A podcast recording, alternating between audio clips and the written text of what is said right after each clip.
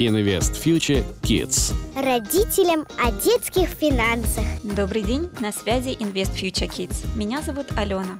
Вы слушаете наш подкаст, посвященный детской апатии. На наших площадках в Telegram и Instagram мы регулярно проводим прямые эфиры по разным вопросам, объединенных темой дети и финансы. Результатом одного из этих эфиров стал подкаст, который вы сейчас слушаете – Сегодня мы поговорим с психологом, психотерапевтом и YouTube-блогером Милой Кудряковой и постараемся выяснить, как помочь ребенку в состоянии «ничего не хочу» и разобраться в причинах апатии. Здравствуйте, Мила. Пожалуйста, расскажите немного о себе. Насколько я знаю, вы больше работаете со взрослыми. Наша аудитория в основном как раз родители, которые, я уверена, интересуются состоянием и настроением своего ребенка. Да, здравствуйте. Все верно. На самом деле я работаю с подростками чуть-чуть. Э, вот, прям совсем с детьми маленькими я не работаю, это мое личное решение. Но подростков, э, э, про подростков я много знаю. Мне кажется, вопрос о том, почему они ничего не хотят, почему они все время сидят в гаджетах и все, что касается финансов, он супер актуальный, поэтому я довольно много знаю и со стороны родителей, и взрослых людей, и, конечно же, со стороны самих деточек тоже. Но я психолог-психотерапевт. Э, это моя третья, наверное, профессия, такой вопрос о финансах. Э, и вообще к выбору и желанию. Довольно много я, на самом деле, работаю, конечно, со взрослыми. Где-то полтора года назад э, я начала вести свой YouTube-канал, потому что поняла, что есть много вещей, которые я просто рассказываю своим клиентам, рассказываю своим друзьям, и поняла, что я, наверное, уже как-то повторяюсь и говорю одно и то же, поэтому я решила это делать, где-то фиксировать для себя и для других, поэтому присоединяйтесь к моему каналу. Мы недавно запустили спонсорство, там много чего полезного, много чего классного. Вот, вот как-то так. Переходя к нашей теме. Родители малышей сталкиваются с натиском детских «хочу, хочу, хочу», а когда дети подрастают, становятся подростками, на смену приходит вялость и апатия – Можете немного рассказать, откуда растут ноги у такого детского состояния? Конечно, такой, у меня сразу, мне сразу хочется разделить на несколько частей, которые будут э, как бы влиять на состояние подростка. Первая часть это как раз про то самое детское состояние и детские отношения между родителем и ребенком. Как раз вот такой детский нежный возраст, 3, 4, 2 года. Там формируется привязанность между матерью и ребенком, между отцом и ребенком, может быть, другими взрослыми, которые э, так или иначе влияют на воспитание ребенка. И как раз там формируется э, так называемое любопытство к окружающему миру и возможность проявления этого любопытства. Не всегда наши, э, мы как взрослые, не всегда наши родители давали нам абсолютную полную свободу, не всегда могли выдержать наше любопытство, и иногда его приглушивали, притушивали, еще что-нибудь с ним делали так, что оно постепенно становилось не таким важным, не таким значимым. Например, да, и это такая одна часть, условно, тот самый детский опыт, который влияет на нас и в подростковом возрасте, потом будет влиять в будущем. Вторая часть, которую я всегда объясняю всем родителям подростков, а, о том, что сейчас на, э, в наше время наши подростки переживают такое сумасшедшее давление со стороны общества, со стороны школы, со стороны родителей. Им нужно делать какие-то просто космические выборы в довольно раннем возрасте. Со стороны медиа все должны быть супер успешные. Потом, как же ты учишься в школе, вообще уже можно завести ТикТок на пару миллионов и быть известным, и что-нибудь еще такое сделать вообще невероятное. И вот это сильное давление, оно приводит к тому, что, во-первых, подросток все время чувствует некоторое напряжение, отсюда растет усталость, которую не видно, да, условно родителю что видно? Посидел, позанимался, уроки поделал, значит, устал. А если ты сидишь и внутри себя гоняешь эти мысли, что я никто, я ничтожество, или я ничего не добьюсь, или что же мне нужно сделать, чтобы что-то добиться, то вот эта усталость ее не видно, но тем не менее она э, происходит с ребенком, и действительно подростки не справляются с темпом, не справляются с давлением, не справляются с теми задачами, которые перед ними ставят школа, общество, родители. Ну, я вообще, честно вам скажу, когда думаю о том, что мне надо было бы, ну так, лет в 14-15 уже точно знать, куда я хочу поступать, понимать, какие экзамены мне нужно сдавать, и еще при этом готовиться к ЕГЭ, я бы, наверное, сошла с ума. Я бы точно не смогла ответить на эти вопросы. Третья важная история, простите, которую я тоже не могу обойти стороной, это биология. Вообще-то в подростковом возрасте происходят э, разрушения сложившейся привычной биологической системы, и в нее встраивается совершенно другая новая система, условно половая система, там совершенно другой гормональный фон, совершенно другие задачи, у задачи этого возраста становятся другие, они уже перестают так активно учиться, им хочется больше социального взаимодействия, взаимодействия между а, полами, и а, вот эта перестройка биологическая, физиологическая, она требует тоже большого ресурса, поэтому подростки начинают много есть, много спать, у них пропадает интерес. И это все следствие просто эм, вот этого подросткового перестроения организма и подготовки нашего тела к такой условно взрослой жизни. Это все занимает ресурсы. Когда я э, уставший, когда все мои ресурсы уходят совершенно не на те задачи, вопрос, что ты хочешь, приводит нас в тупик. Ну, потому что у меня нет сил просто думать, что я хочу. То есть это непростая задача? Согласно пирамиде потребностей Маслоу, что должен хотеть человек на базовом уровне? Есть, спать или самому себе задать вопрос, чего я хочу, достаточно сложно? То, чтобы себе их задать непросто, в принципе, на них становится сложно отвечать, потому что, как мы уже сказали, информационный шум, биология, которая просто разносит э, во все стороны. И э, сейчас я хочу мороженое, а завтра я хочу пирожное, а послезавтра я хочу лежать в кроватке, ничего не делать. Э, и ты все время, ну, как бы теряешься между вообще это мои желания, не мои желания, адекватные они, неадекватные нужно, не нужно и прочее. И еще очень много навязанных желаний, да, то есть я должен чего-то хотеть и в какой-то момент этот вопрос превращается во что-то очень трудно выносимое. С ним уже невозможно оставаться, с этим вопросом, себе уже задавать его тоже невозможно. И при этом э, контекст предполагает много способов куда-нибудь от этого прекрасного вопроса спрятаться. Ну, например, посидеть в соцсетях, позалипать в ТикТоке, э, по играть в компьютер или вообще ничего не делать, лишь бы только меня оставили в покое. И вообще, э, знаете, давайте так. Обычно ко мне приводят подростков, у которых уже какие-то сложности. Обычно что я слышу в кабинете? Э, по большей части, пожалуйста, оставьте меня в покое. Можно я просто просто посижу час, можно я не буду ни на что отвечать, я очень устал. Можно мне просто, можно я 15 минут посплю, пожалуйста. Я сегодня встал, не знаю, в 7 утра. Мне нужно было доделать домашнее задание, сходить в школу, потом меня привели сюда, потом мне нужно будет сходить еще на три кружка, а потом мне еще нужно будет успеть сделать домашнее задание, потому что завтра у меня контрольное, и послезавтра у меня контрольное. И сижу, думаю, господи, бедные дети, какой ужас, конечно, ты можешь посидеть 15 минут просто в тишине, и все нормально. Один из наших зрителей пишет, вы описываете подростка, а получился я, мне 32 года. Мы пытаемся сегодня понять, как помочь с этим состоянием себе и детям. То есть дело в перенасыщенности по всем фронтам и сводится к тому, что я просто устал, и мне не до вопроса «хочу, не хочу». Да, да, по большей части, да. Вот наш канал посвящен финансовой грамотности. И один из базовых навыков финансово грамотного человека – это умение копить деньги. Есть дети, которые копят только потому, что им нравится – а есть такие, которые не хотят, у них нет никакой цели. Я сталкивалась с мнением, что многие родители просто не дают ребенку возможность что-то захотеть. Только он подумал о новой игрушке или скутере, родители сразу ему дарят желаемое. Можете подсказать, как найти баланс и как поддерживать мотивацию в подростках, чтобы и желания сохранялись, и дети себя не чувствовали обделенными?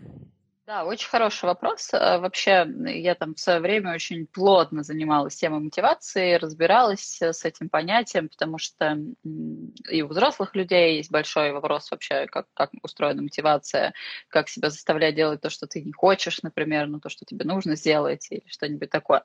И понятно, что это очень сильно затрагивает и, конечно же, наших э, детей, нам тоже приходится каким-то образом выстраивать отношения так, чтобы и они чувствовали, что их любят, что им дают то, что они хотят, и при этом, э, чтобы мы их мотивировали к чему-то, к развитию, к движению вперед. Здесь, наверное, э, важно понимать, для чего вот, ну так вот глобально ребенку что-то нужно да, и понимать его э, внутреннюю мотивацию. Условно, я могу очень сильно хотеть э, электроскутер. Но дальше я хочу э, понять, зачем он мне нужен, да, ну, условно. Мне он может быть нужен для того, чтобы, не знаю, быстрее перемещаться из точки А в точку Б.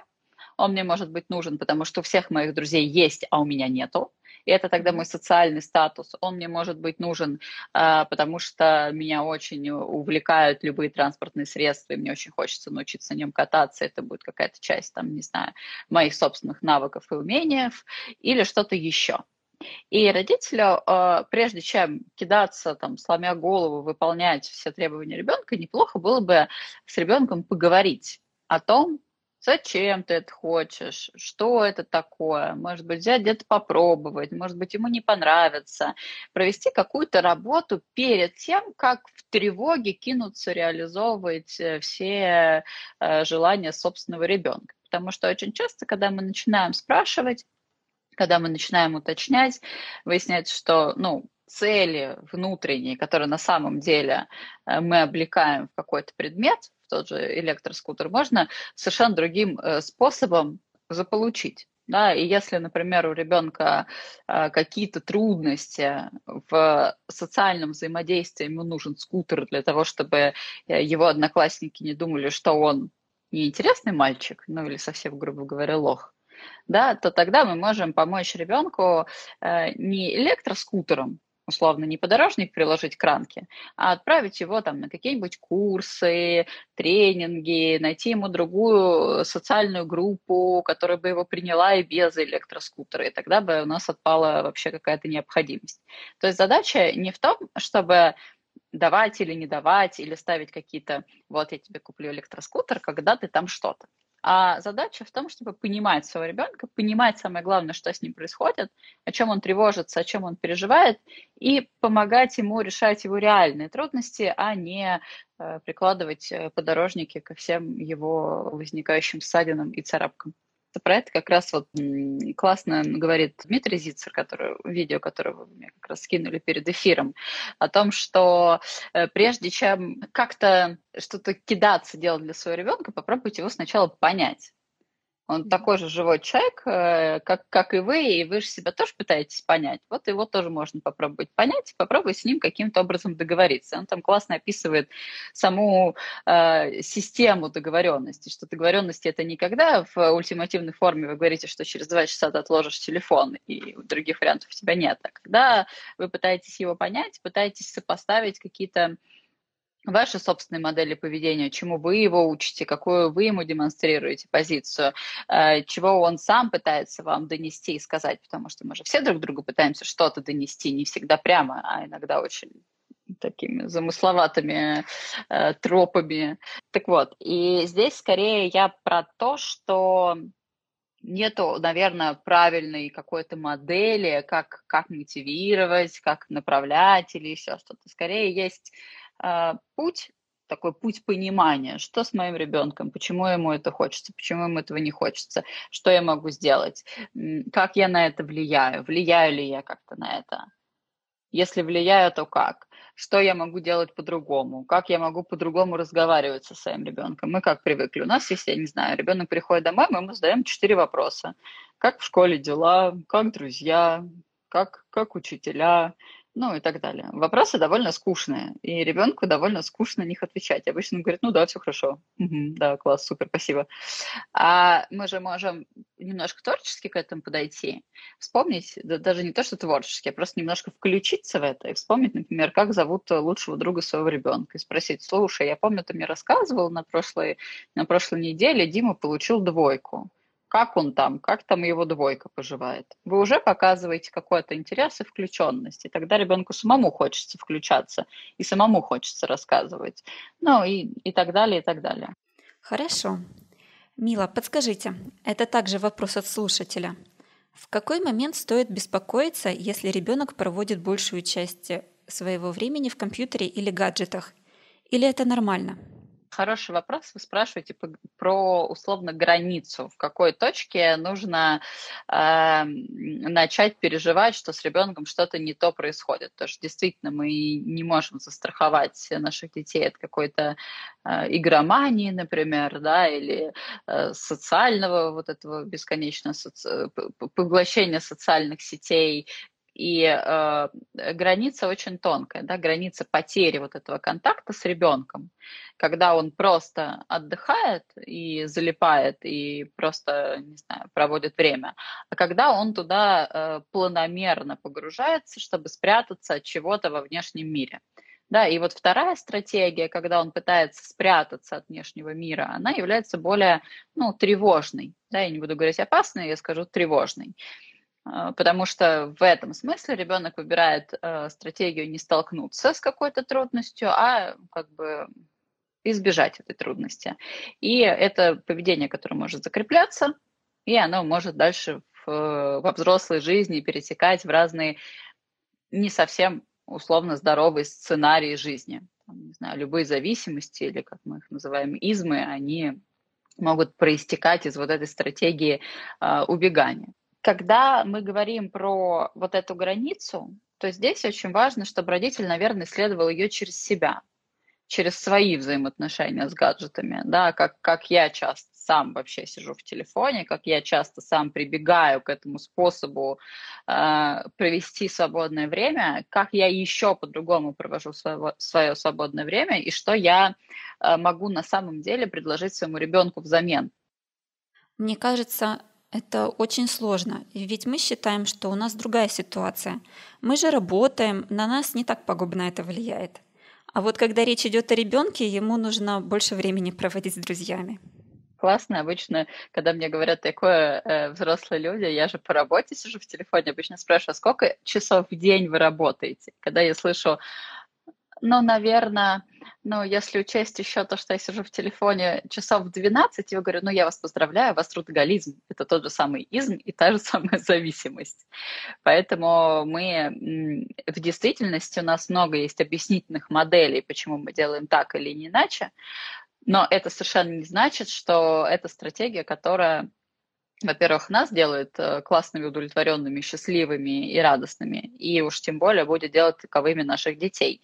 Вообще, э, если, ну, знаете, так повернуться и представить себя этим, не знаю, 10-12-летним ребенком, который сидит с папой, который с какой-то периодичностью хватается за телефон, э, проверять почту, потом обратно и так далее, и так далее, что он чувствует, что он видит, что он замечает в этот момент. Ну, что там, я не знаю, гаджет э, важнее, чем, э, там, не знаю, разговор со мной или разговор с мамой. Или он в этот момент видит, что когда я задаю папе неудобные вопросы, единственная его реакция это сказать «угу» и, и, не знаю, взять по руки телефон или еще что-то.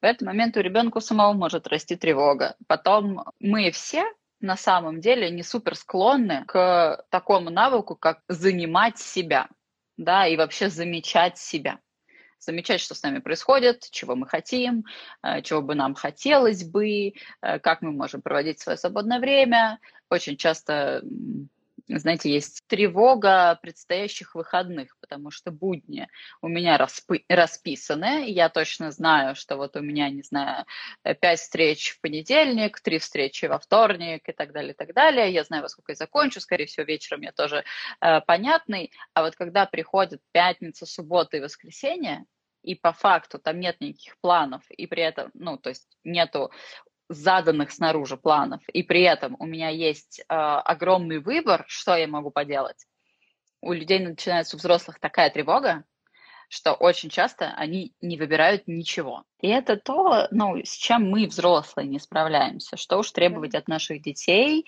и как от них требовать того, чтобы он там знал, умел и хотел э, каким-то образом наполнять свое э, свободное время. Да, мы должны учить детей этому, мы должны показывать пример, мы должны... Э, да, спасибо, я вижу в комментариях, да, да, все верно. Вот тот самый синдром. Э, мы должны учить детей задавать себе вопросы, мы должны учить детей понимать, насколько они уставшие, не уставшие, как бы они хотели отдохнуть, э, какие э, занятия им интересны, какие им не интересны, какие бы мы могли сделать бы для них более интересными. Да, опять же, в этом видео классно говорит пример Дима о том, что капитанская дочка, ну, заставить ребенка сесть и просто прочитать капитанскую дочку довольно сложно. Но если ребенку объяснить, зачем, что это все значит, как это применять, э, какой это имеет, ну, как бы, импакт потом его, влияние в его будущую жизнь, ну, тогда ему будет прикольнее сесть и самому прочитать эту капитанскую дочку или прочитать любое другое произведение Александра Сергеевича. Соответственно, здесь то же самое. Мы должны учить себя наполнять свое свободное время чем-то, что доставляло бы нам удовольствие, радость, э, что делало бы нашу жизнь ярче, приятнее, интереснее, спокойнее. И тем самым учить и детей это делать со своей жизнью. Правильно я понимаю, проблема в том, что многие взрослые сами не умеют саморефлексировать. Насколько устал я? Насколько я хочу чего-то? И из-за этого родители не могут помочь своим детям разобраться. Да, да, абсолютно. Абсолютно. Это всегда, ну, как бы, э, как сказать, мы всегда начинаем в первую очередь с себя. И наш ребенок, э, так как это наше производство э, продукта, он тоже начинается с нас. Потом он становится отдельным, своим каким-то, да, там со своим характером, и мы начинаем помимо себя еще замечать его, и тут тоже такое интересное взаимодействие происходит, познание друг друга. И когда вот у родителей есть к этому интерес, есть интерес к себе, есть интерес к своему ребенку, тогда и получается классное именно взаимодействие. Когда у нас есть набор шаблонов, про себя, набор шаблонов про того, каким должен быть э, наш ребенок. Мы начинаем с, этим, с этими шаблонами прибегать, э, накладывать их э, друг на друга и прочее, получается обычно, наоборот, разрыв контакта. Потому что шаблоны, они всегда идеальные, прекрасные, замечательные, а дети наши, простите, да, да, дети наши не идеальные, не всегда прекрасные и не всегда могут соответствовать нашим ожиданиям. И, собственно, мы не можем соответствовать их ожиданиям. Есть очень да хорошая и своим книга. ожиданиям мы не можем соответствовать. Тоже. Да и своим, и детским ожиданиям. Потому что у детей тоже есть от нас э, какие-то ожидания, как от родителей. Мой папа должен, моя мама должна. Ну, это какая-то такая вот да, история.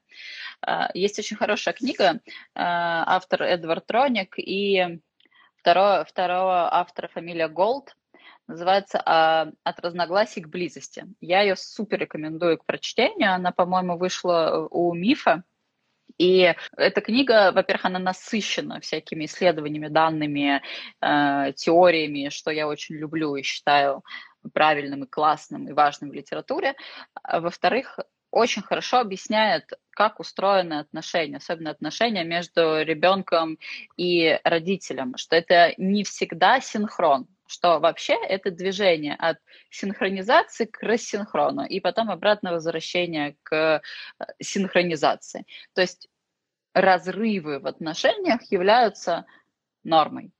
И как мы с этими разрывами поступаем, как мы возвращаемся в контакт, как мы пытаемся друг друга все равно понять, и как мы пытаемся друг друга э, познать, принять, э, да, и, и отрегулироваться в отношении друг друга, в этом и есть как бы суть вот этого процесса отношений. И еще мне нравится эта книга за то, что они наконец-то подчеркивают тот термин, который заменяет ужасное слово осознанность. Простите, если кто-то любит это слово, я просто немножко от него устала с профессиональной точки зрения. А, заменяет хорошим другим аналогом, который называется саморегуляция. Да, осознанность это немножко такое метафизическое какое-то явление. Саморегуляция, она очень прикладная, да, когда ты понимаешь, что с тобой происходит, что ты чувствуешь, что тебе с этим делать, и как ты будешь это э, транслировать во внешний мир, и как ты будешь с этим внешним миром договариваться в отношении того, что с тобой происходит и что ты хочешь. Вот, родителю нужно учиться саморегуляции, и родителю нужно учить своего ребенка саморегуляции. У нас была такая версия. А не является ли такое поведение ребенка результатом финансового поведения родителя?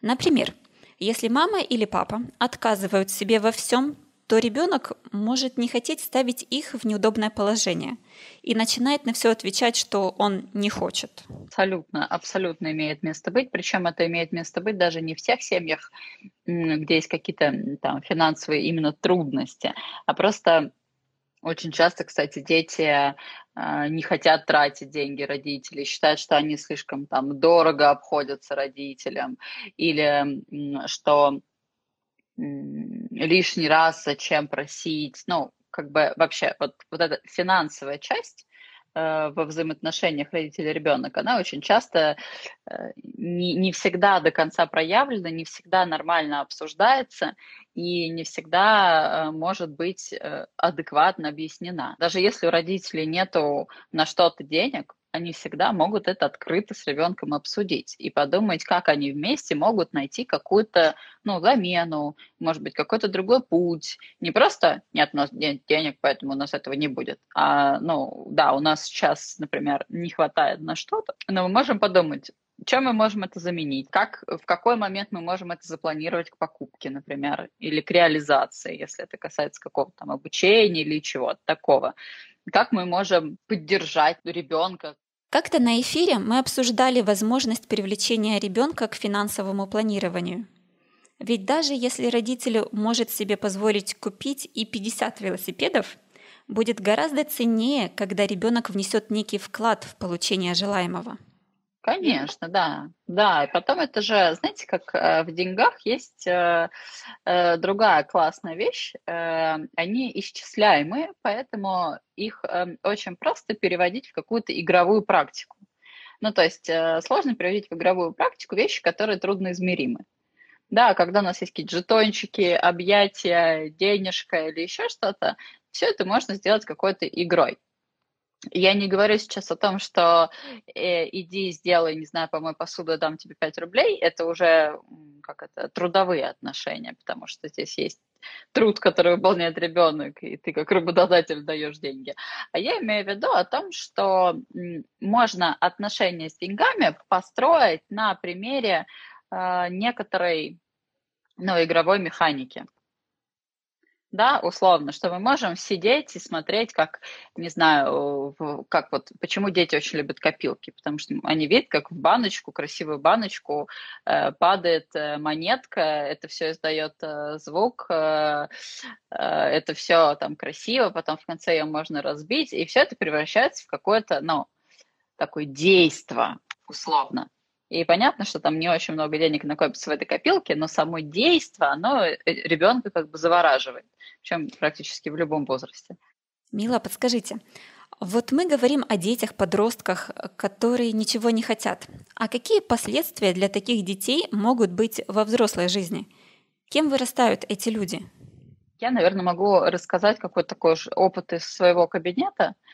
Э, потому что ко мне очень часто приходят э, взрослые люди, которые как раз где-то примерно в подростковом возрасте э, не знали, чего они хотят, где им учиться, куда им идти, или они знали, но никто не давал им права туда идти, развиваться, не знаю, становиться актером, танцором, петь и прочее.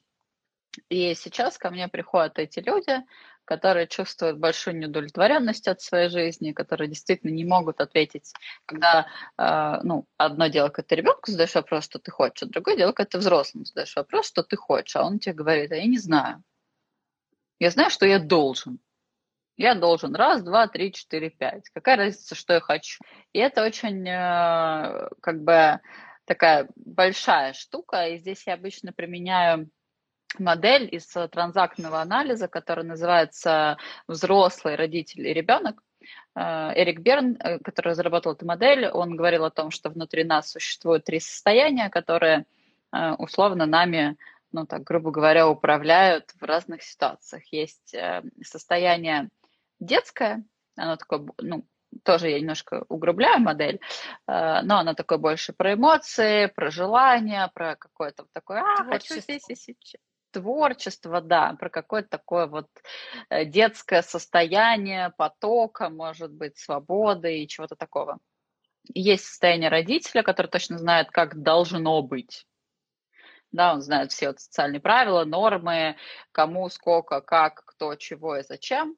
И есть наш э, взрослый, который регулирует на самом деле отношения между родителем и ребенком и является таким э, более, на самом деле, тоже довольно творческим, но при этом связанным с реальностью и пытающимся удовлетворить и ту, и другую сторону, потому что мы не можем откинуть социум и его ограничения, и его правила, и его рамки, и условно, когда ко мне приходит человек и говорит, ну, у меня есть семья, двое детей, я не могу сейчас все бросить и начать писать картины. Но объективно это как бы социальный контекст да, и есть вот это детское желание, хочу все бросить и писать картины. И вот взрослый, он находит где-то промежуток и пытается найти ту стратегию, в которой, условно, мы будем соответствовать социуму, и при этом мы э, не забудем про желание нашего ребенка.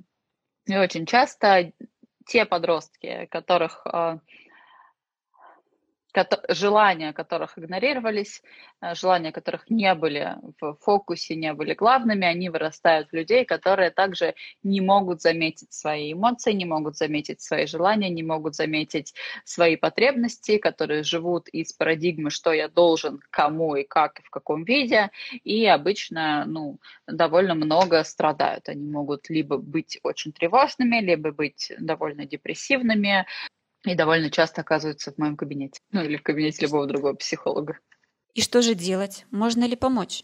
Ну, я много задаю вопросы про то, чего в самом детстве человек любил делать, да, mm-hmm. вот что ему доставляло удовольствие, а как мы можем сейчас э, в текущее время выделить хоть какое-то там, не знаю, хоть 15 минут э, времени на эти удовольствия, что мы еще можем сделать, э, на что мы можем обратить внимание, что этот человек упускает, какие свои эмоции он не хочет, с какими эмоциями встречаться, потому что очень часто, ну, для того, чтобы нам реализовать реализовывать свои желания и вообще замечать свои желания, нам бы неплохо было бы столкнуться с негативными переживаниями. Да, но потому что если я говорю о том, что мне вот здесь вот плохо, то тогда я могу себе ответить на вопрос, а что я могу сделать, чтобы мне стало здесь хорошо? Или не здесь? А, может, а где мне тогда станет хорошо? И вот здесь уже зарождается вот это, чего я на самом деле хочу. Но для того, чтобы это заметить, нам было бы неплохо заметить, где нам плохо, от чего нам плохо и как нам плохо и немножко заметить, так, э, разозлиться в этой точке, чтобы получить побольше энергии и пойти сделать то, что мы хотим. Но это такой длинный путь, на самом деле, он не всегда проходит быстро. Мила, есть еще один очень важный вопрос. А что делать ребенку, у которого присутствие родителя снижено до минимума? Может ли он сам себе помочь? Это очень сложный вопрос, потому что вне зависимости от возраста человеку нужен человек, а уж детям тем более нужен взрослый, на которого они могут опираться. Но я рекомендую искать такого взрослого. И вопрос больше по теме нашего канала. С какого возраста стоит начинать обсуждать с ребенком вопросы финансов? Ой, какой хороший вопрос. Сейчас я э, прикину принципе, так вот, э, уже где-то лет, э, наверное, с 4-5, когда у ребенка начинается активная фаза игровой деятельности, да, такой вот они очень много играют, играют сами собой, играют э, в группе детей, играют с родителями, уже там существуют вот эти игры, включающие в себя разные виды отношений, в том числе и финансовые отношения. Играют в магазин, играют в парикмахерские и так далее, и так далее, и так далее. И вот в этот момент уже можно начать ребенку, ребенка знакомить с э, вообще темой денег, что это такая вот посредническая такая история э, в отношениях между людьми, которая упрощает некоторая жизнь, и передавать ну, какую-то, может быть, там, родительскую философию в отношении денег, э, потому что деньги – это же не просто средства, да, это еще там большой культурный социальный пласт. Как мы относимся к этим деньгам, как мы их тратим, копим, не копим, а, жадничаем, не жадничаем, какие мы люди э, в отношениях с деньгами и прочее. То есть там рождается такой огромный-огромный вообще социальный большой контекст, связанный именно с а, темой денег. И как раз вот где-то, наверное, с пяти лет точно можно ребенка в это посвящать. Потом, а, когда начинается школа, уже начинаются более плотные отношения с цифрами, и там уже более плотные отношения с подсчетами, деньгами в том числе тоже начинаются. Но здесь очень важно сохранить, э, вот я хочу прямо это подчеркнуть, сохранить баланс темы денег, темы взрослости и темы детства.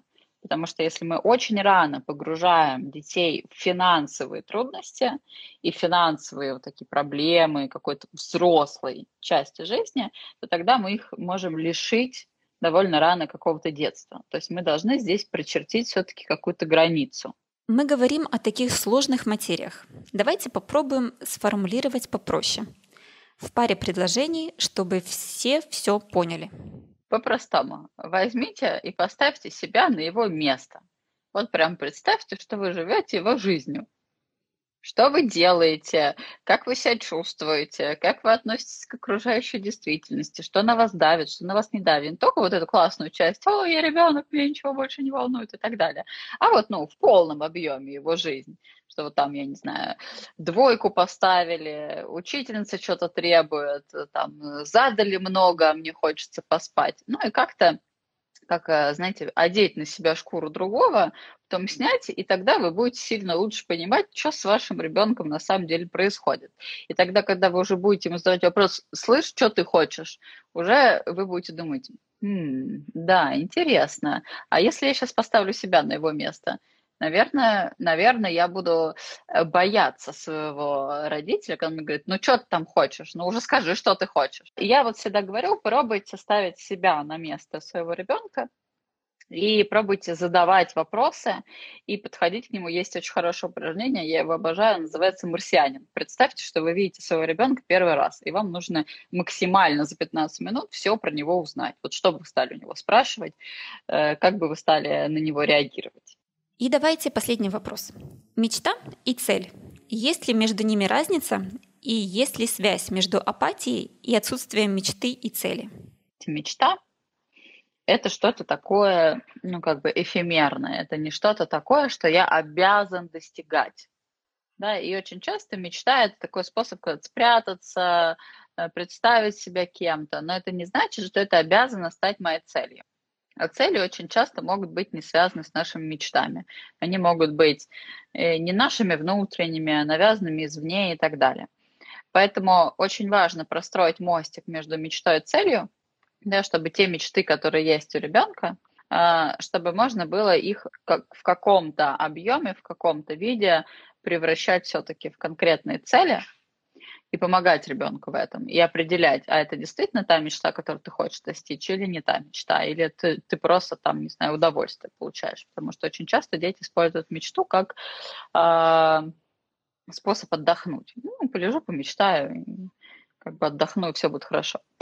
Э, и очень часто, ну, я, я очень мало знаю детей, которые не мечтают, я практически таких не знаю, практически все дети мечтают, но мечты могут быть постыдные, мечтами может быть неприятно делиться, за мечты меня могут ругать, или тоже, например, стыдить и говорить, размечтался, давай уже иди что-нибудь сделай, наконец-таки, лежишь тут, мечтаешь только и мечтаешь. Да, и поэтому я не буду рассказывать про свои мечты, поэтому никто не поможет мне превратить их в цели, и поэтому я ничего не хочу. Мила, спасибо вам огромное за такой классный эфир. Будем надеяться, что мы сможем построить для наших детей мир, где им будет действительно чего-то хотеться. И путь к этим целям будет доставлять удовольствие, а не тревоги. А пока, если вам интересны темы взаимодействия детей и финансов, подписывайтесь на наши каналы в Инстаграм и Телеграм.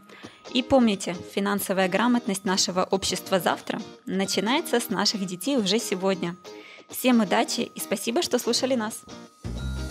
Invest Future Kids. Родителям о детских финансах.